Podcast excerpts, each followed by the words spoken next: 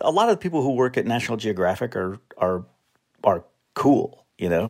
Craig Welch is a writer for Nat Geo. I mean, they're big time adventurers and they're kind of swashbuckling, and I'm anything but that. I'm like, you know, I'm afraid of everything. I'm experienced in very little, and I feel like I'm a pretty good representation of a normal human being. Trust me, Craig is pretty cool too. He covers the environment, and his job has taken him to all seven continents. But last year, one assignment pushed him to the limit. Craig set off for one of the most remote places on Earth, Cape Horn, at the southernmost tip of South America. It has some of the roughest winds in the world. Um, the seas are swirling all the time. Um, you know, there on Cape Horn, there is a monument to the thousands of sailors who have died trying to get around Cape Horn. And we were about to go there on a small wooden boat captained by a guy who'd never been there before. And, you know, I tried to trust people because, you know, this is their world and I'm entering into it. But I'm also in my head screaming, really? Do I really think this is a good idea? He wasn't entirely sure. And he knew that boat ride was just the beginning. Once he arrived, he'd face hurricane force winds with only what he could carry on his back. It'd be brutal, but Craig was following a group of scientists determined to find this one particular thing. What we were looking for was something that nobody had seen before, nobody had ever identified, and that if we could find it, we would be able to say, we are staring at the world's southernmost tree. The world's southernmost tree. Not an easy thing to find. I'm Amy Briggs and this is Overheard at National Geographic, a show where we eavesdrop on the wild conversations we have at Nat Geo and follow them to the edges of our big, weird, beautiful world. This week, braving treacherous seas, brutal weather, and extreme camping for the sake of one single tree. That's all in a day's work for a Nat Geo explorer. But what happens when a self proclaimed normal human being tags along? We'll have more after the break. Hey, I'm Andie Mitchell, a New York Times bestselling author. And I'm Sabrina Kohlberg, a morning television producer. We're moms of toddlers and best friends of 20 years. And we both love to talk about being parents, yes, but also pop culture. So we're combining our two interests by talking to celebrities, writers, and fellow scholars of TV and movies. Cinema, really. About what we all can learn from the fictional moms we love to watch. From ABC Audio and Good Morning America, Pop Culture Moms is out now wherever you listen to podcasts. If you want to get Craig's attention, say you have an assignment that's gonna hurt. I knew based on where we were heading that this would be a somewhat miserable trip. And it's always been one of my mottos that misery makes for great copy. So the more pain and anguish I'm in, the better the story is likely to be. If that's how we're judging it, then this was going to be a pretty great story. To find the place he was headed, open a map of South America. Trace your finger all the way down to the bottom. There are a bunch of little islands, and on the island farthest south is Cape Horn. First of all, you don't just get to go to Cape Horn. You have to figure out how to get anywhere near Cape Horn. And that itself is tricky. First, he had to get to southern Chile. That's the easy part. Then Craig had to earn his sea legs on a 32 hour ferry ride. It brought him to a tiny town called Puerto Williams. He was almost there sort of. One more leg to go. And that was going to be um, another 10 or 12 hours by boat. But those that trip from Puerto Williams to Cape Horn was going to take us on some of the roughest seas in the world on a small wooden boat by a captain who had never actually been in those waters before. The waters around Cape Horn are notoriously savage. They're a sailor's nightmare. But Craig says it wasn't all doom and gloom. I mean, we're going by rocky outcrops and there's there's glaciers everywhere sort of dumping into the sea from the mountains. And along the way we're seeing dolphins sort of coming up and, and sort of leading the boats ahead. We're, we're going by a bunch of rockhopper penguins. Craig says it was beautiful. We got to a point where we could see Cape Horn through the mist, and it you know it just it comes out of nowhere, and it's just it's just an amazing place.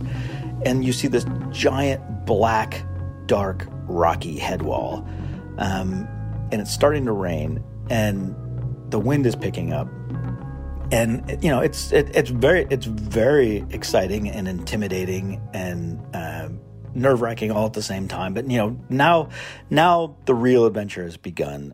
Craig was about to find out that Cape Horn is full of surprises. Luckily, a real pro was leading the way. I've always uh, been most comfortable in the woods, off trail, in the middle of nowhere. Brian Buma is an ecologist at the University of Colorado Denver who studies how forests change. He's also a Nat Geo explorer and the ringleader behind this expedition.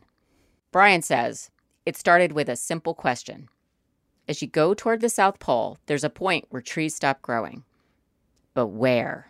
You know, you dive into the literature and like, well, we don't even know where the southernmost forests are, really. I mean, no one, no one even knows where these things necessarily are. And so that became the nexus of the idea. Like, it's 2019 and we don't know where the southernmost trees in the world are. Like, why? How is that possible? So let's go find it. Brian pored over scientific journals and accounts from other expeditions, even back to Francis Drake and Charles Darwin, until he could confidently narrow it down to one place Cape Horn.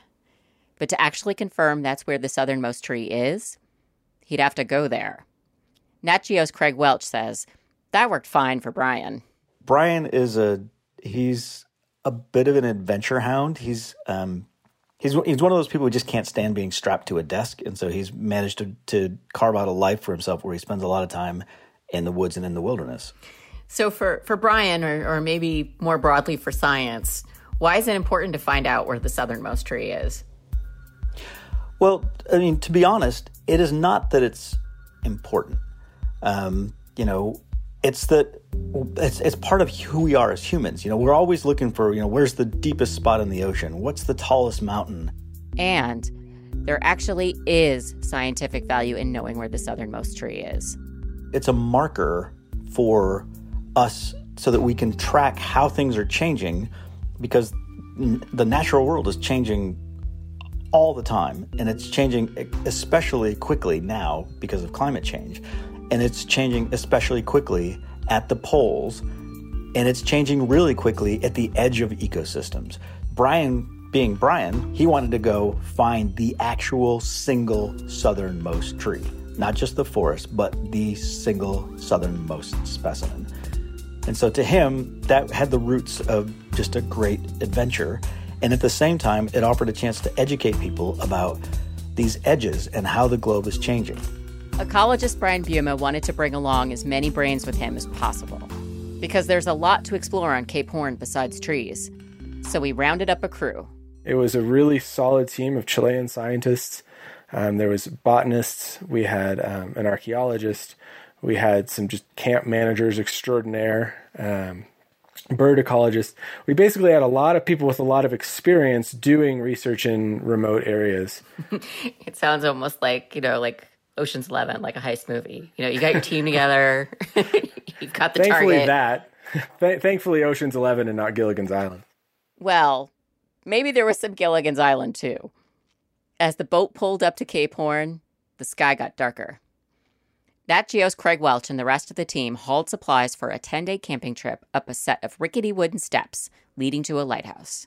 We're carrying the gear up the steps. It's starting to rain, and the wind is picking up, and we get all the stuff to the top. And then we realize that we now have to hike up and over a ridge about four miles to get to the place where we're going to basically set up a base camp. And our team, of course, is they're a bunch of adventurers. So this was seemed like it would not be that big a deal. But once we start moving, we realize that hiking and traveling on Cape Horn is not going to be like any place any of us have ever been. So I was going to ask you if, you know, once you got off the boat, if things sort of got easier, but it doesn't sound like it did. Nothing got easier. Yeah, not even walking. Craig and a photographer named Ian stuck close together just in case. Imagine a world where instead of grass, you're hiking on the tops of trees. and the, they're not trees, they're just shrubs, but the shrubs are so thick that you can't tell they're shrubs. And so you're walking across these things, and literally every third step you plunge through to, to your thigh. I actually stepped through so fully, I went all the way to my shoulders, and I'm carrying this heavy pack, and I'm sort of laying flat on my back, looking up at the sky, and I'm on this sort of spongy, shrubby thing, and I can't get up. I mean, I, I, feel like I feel like I was a turtle and somebody had flipped me over and then set me on top of a bush. And eventually, I was I just started screaming, and eventually Ian heard me and came back around and pulled me out. I feel ridiculous saying that I got trapped on a bush, but I got trapped on a bush. It's true. Walking on top of shrubs was only one of their problems. There was also the weather. We set up camp and it starts getting windy and the navy eventually would tell us that at some point the the wind gusts got up to 75 or 80 miles an hour um, and one of the tents got shredded and so we ended up having to squeeze more people into fewer tents and so uh, brian and ian and i all ended up sleeping for the next 10 days in a two-man tent with all of our gear and you know we're wet and we're cold and we're miserable and we're working all day and we're tired. We also smell really bad. So I, I don't want to. I I had a great time now that it's over, but there were some times in the middle of it where uh, I just wanted a hot shower and a beer. Where does this trip rank on your personal misery scale? Um, I've been to Antarctica. I've been to the Arctic several times, and I would say that none of those trips have been quite as difficult as this one. And we were really just on day one. But there were some bright spots. As the team started exploring the island, ecologist Brian Buma made a friend Steve. Steve is a really friendly penguin who clearly is comfortable on a rock. the team was hiking across the beach when they saw a penguin standing there, still as a statue. Brian thought a rock was pinning the penguin's feet, so he moved it to set the penguin free. But the penguin didn't budge. But then we come back the next day and he's still there. And we come back the next day and he's still there. And then he's still there. And so every time we went by, the penguin was just sitting there. And he eventually stood up and just sat sort of in this little, under this little underhang. So he's a little bit out of the weather and just stared at us every time we went by and and he saw us enough that he just sort of looked at us and didn't appear afraid or anything and we named him Steve. He's meditating. He's just meditating. Yeah, his eyes half closed against the wind, just staring out over the ocean. He had found his inner peace, you know, on land instead of in the waves. While Brian was making friends, some of the other scientists on the team were on their own quests, like Flavia Morello, She's an archaeologist at Universidad de Magallanes in Chile.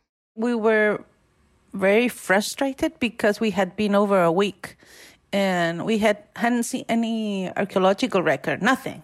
Indigenous people have lived on nearby islands for thousands of years, but nobody had ever found traces of people on Cape Horn. Flavia and her assistant Miguel Troncoso walked around the island. Every 20 yards, they bored a small hole and took a soil sample. And we did that for like eight, nine days. I was losing my hopes after the, ninth day. That's when help arrived. Not from people, from penguins. As penguins scoot across the mud, they carve out little trenches, like roads. We started exploring the, the penguin paths. And Miguel got there first, and he said, Look, um, there's something strange here. Something strange that didn't come from Mother Nature. There were bits of broken shells smushed into the mud, lots of them. When you got near, you started seeing some uh, bones, bird bones, seal bones that were within the shells. A really compact layer where you had earth above and under it. Those bones and shells, they were trash from people. People who had eaten birds and shellfish right at this spot a long time ago. As Flavia dug, she also uncovered a small harpoon and a pile of ashes. It could only mean one thing she was digging up a campsite, And it would have been hard to find on her own. I mean, all all this wasn't bigger than a circle of three meters diameter, but the penguin paths had eroded it, so it was very funny. So the penguins did the work. Tests show the campsite is only a few hundred years old. And Flavia is positive Cape Horn contains more evidence of indigenous people. Her small site, poking up out of the muck, is just the beginning. It's not a pretty thing to see, actually, or even to get your hands into. But it's it's it's really great. So I was happy. My happy, muddy archaeological site. so, one discovery in the books. But Brian Buma was still looking for the southernmost tree. He says the trees on Cape Horn, they might not match the picture in your head. If you're going down there looking for some statuesque, you know, monster of a tree, you're going to be pretty disappointed. Uh, there's a reason it's an edge, right? It's a harsh place to be a tree. In some parts of the island, Nat Geo's Craig Welch says, forests look like something out of Lord of the Rings. The trees are all gnarled and turned and twisted and just weird. But that is only on the part of the island where there is a protection from wind. Other parts of the island, the trees are growing literally straight sideways out of the ground. Picture a tree trunk that goes straight up for about a foot, then takes a hard turn and grows horizontally for half the length of a school bus. There's a little tuft of leaves at the end, but it's laying on the ground. This is what they were looking for a strange sideways tree. There had to be one farther south than any of the others. They found a bunch of possibilities, but then they had to, you know, basically do GPS coordinates for each of them and figure out whether or not this was actually the southernmost tree. And eventually they found one that they were pretty sure was it. After one last check with a GPS and two compasses, they were positive. Ecologist Brian Buma and his team had found it the tree that was farther south than any other on Cape Horn. And that means the southernmost tree in the whole world. Brian's quest was over. He did it. There's this great sense of like, wow, you know, like I intentionally sat down on the south side of it, and and you just look, and like every tree on Earth is north of me. There's nothing behind me as far as trees go. You know, it's Antarctica. That's it. This is the edge. This is it. I mean, it was it was a really cool feeling. I I really really enjoyed it. Nat Geo's Craig Welch was there too, and he was also taking in the moment in his own way. It's literally just a gray uh, uh, piece of tree. The shrubs are higher than the highest part of the tree, and I am sitting here looking at this and thinking, "Oh my God, I've just found the southernmost tree in the world." Well, let me rephrase that. I've been with scientists who just found the southernmost tree in the world, and you can't even tell it's a tree. Sometimes the pot of gold just isn't as shiny as you picture it. You know, you want it to be this gigantic, lone Joshua tree in the middle of nowhere that is starkly beautiful, and, you know, you can set up cool lights and photograph it at sunset, and, you know, that's not the way real science works. It's just a humble little tree. it, well, it, it's not even a humble little tree. It's like a humble little shrubby suggestion of a tree. But that humble little tree is exactly what ecologist Brian Buma was looking for. He collected data to learn more about it, and he's going to monitor how Cape Horn's forests adapt to their changing environment. But Brian also wants to share the other details, like the crazy hiking and the penguins. I've found that to be a really powerful part of this. Um, just getting people to think about science as a fun enterprise that can be really rewarding, not just in a big cosmic sense, but also in a personal, I had a good time doing this sense. Because I think that's okay, and I think people forget that. Besides finding the tree, Nat Geo's Craig Welch says the team of scientists cataloged all kinds of valuable information about Cape Horn. Everything from plants to insects to birds over the course of the 10 days that we were there, you know, these scientists probably learned, you know, half again as much about Cape Horn as was known over the course of a century of work before then. Craig says, seeing all those explorers working alongside each other, it reminded him of some kind of Victorian science expedition. To actually go and like look back at, you know, journals that Darwin wrote and journals that, you know, other adventurers wrote, you know, a century ago and realize that we are actually putting this marker on and saying we have found where this boundary is. That was it was cool. I mean I, it made me feel in the very tiniest tiniest tiniest way like i was a part of natural history. After a week and a half the team packed up their gear and loaded back onto that small wooden boat and the boat takes us back to puerto williams and in puerto williams you know we all took showers and then we went out and there is one pizza place in town. And we went out and each of us ordered entire large pizzas and a couple of beers for ourselves. And it was very satisfying. And it seemed like that was it. Time for the credits to roll and the adventurers to get some much needed rest. But there was one last hiccup. The flight that would whisk them away, it wasn't scheduled to arrive for a few more days. They weren't going to make it home to their own beds just yet. Brian, being Brian, decided that we should do a 42 kilometer trek to kill some time between then and when we left. So we actually spent uh, two days hiking uh, in the Dientes Mountains while we waited for a plane that would take us back to Punta Arenas and the first step home. Sounds like a great way to end a trip. It was a great way to end a trip. That's the thing about adventures. The end of one means the next is just around the corner. More after the break.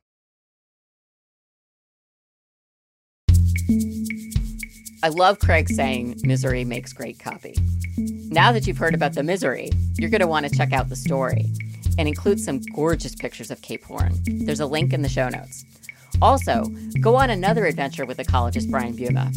With a bunch of old photos, a metal detector, and bear mace, he set off to find nine tiny squares of land scattered around a national park in Alaska. And for subscribers, follow Craig Welch to Antarctica to see what he calls the big meltdown. Nat Geo photographers captured amazing close ups of seals, beautiful, bizarre chunks of ice, and of course, penguins. That's in the show notes, right there in your podcast app.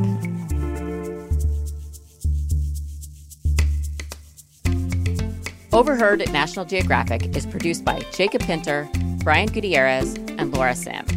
Our editor is Ibby Caputo. Our fact checker is Michelle Harris. Hansdale Hsu composed our theme music and engineers our episodes. This podcast is a production of National Geographic Partners. Whitney Johnson is the director of visuals and immersive experiences. Susan Goldberg is National Geographic's editorial director. And I'm your host, Amy Briggs. See you next time.